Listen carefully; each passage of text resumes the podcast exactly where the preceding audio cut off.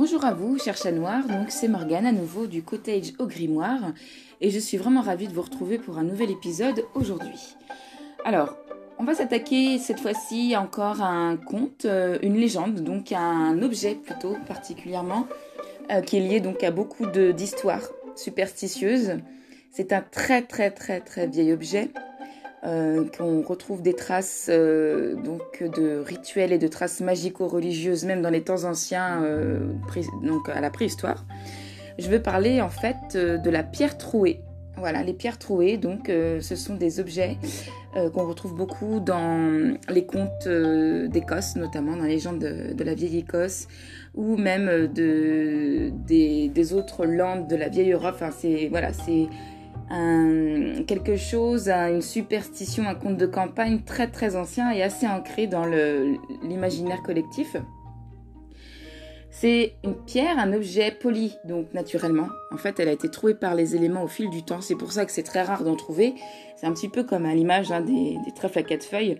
Plus c'est rare et, donc plus c'est précieux et donc plus on y met un, une, une aura magique, comme c'est le cas pour les pierres trouées.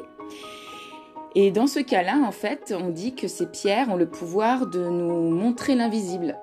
Leur autre nom, c'est la fenêtre du monde invisible ou lunette du monde invisible. En fait, euh, il suffit de regarder à travers son trou euh, de la pierre, donc euh, d'une certaine manière, pour pouvoir apercevoir, dit-on, le monde invisible. après, c'est aussi apparemment donc un objet qui a été retrouvé dans des fouilles auprès de voilà, de personnes donc de la, période préhistorique.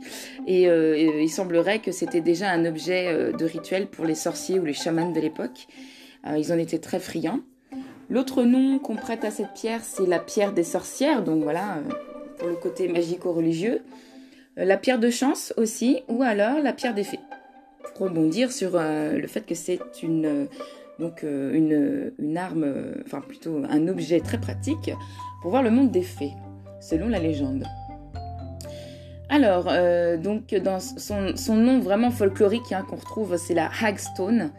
Donc, euh, ça veut dire pierre trouée, pierre percée. Il me semble hein, qu'on la retrouve aussi dans les pays nordiques, cette euh, légende-là. Voilà. Et donc, c'était un talisman, véritablement, un talisman primitif.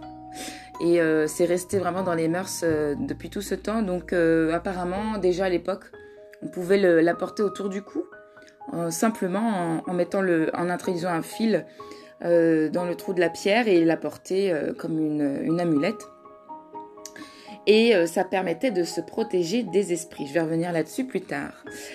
donc voilà. Ensuite, pour vous dire un petit peu ce qui est intéressant avec ce, caillou magique, c'est qu'en plus d'être un talisman contre les esprits, elle permet aussi de protéger des cauchemars et des mauvais, voilà, des mauvais songes, euh, ça évite d'être somnambule. Euh, et euh, elle protège de, beaucoup de choses comme ça. En fait, ce qui est intéressant dans son, dans, dans, le fait que ce soit une amulette qui protège des esprits, eh bien, c'est tout simplement parce qu'en fait, selon la croyance, les esprits, les mauvais esprits, ils ont la fâcheuse habitude en fait de, de, rentrer dans les fermes ou dans les maisons. Donc autrefois, on avait peur hein, que les esprits viennent, euh, ou que les mauvais sorts des mauvaises sorcières viennent euh, voilà, empêcher euh, aux cultures de pousser dans les fermes ou tout simplement de venir tourner le lait des vaches. Et voilà, à l'époque, on était très superstitieux, on protégeait vraiment les fermes de, des mauvais esprits. C'était très ancré. Et en fait, on croyait que les esprits pouvaient se glisser dans les fermes et les foyers par les trous de serrure. C'était comme ça. C'était vraiment ancré comme croyance. Et du coup, cette pierre trouée était un excellent leurre contre ces squatteurs de l'autre monde. Euh, parce qu'en fait, comme elle a un, trou, elle, aussi, et eh bien, les esprits pensaient que c'était un trou de serrure, donc ils, euh, voilà, ils se glissaient dans le trou de ces, de ces pierres. Ce qui fait que du coup, ils ont été trompés, donc ils ont été vexés, et du coup, ils repartaient d'où ils venaient. Et les, les foyers et les, les fermes étaient protégés. Euh, c'est toujours euh, ancré en fait aujourd'hui de, de, devoir les collectionner. Il y a encore des personnes qui collectionnent de nos jours ces pierres. Et en fait, c'est moi je pense que d'un point de vue concret, on pourrait se dire que voilà, c'est à force, euh, c'est des gestes inconscients qui continuent à se perpétuer quoi, en fait, au fil, au fil des siècles. Donc, autre chose aussi à propos de la pierre trouée, en fait, la fête de la porter à son trousseau de clés, à la ferme toujours, ça permettait, alors ça c'est une, légende que j'ai trouvée dans les, dans, les, dans les archives écossaises.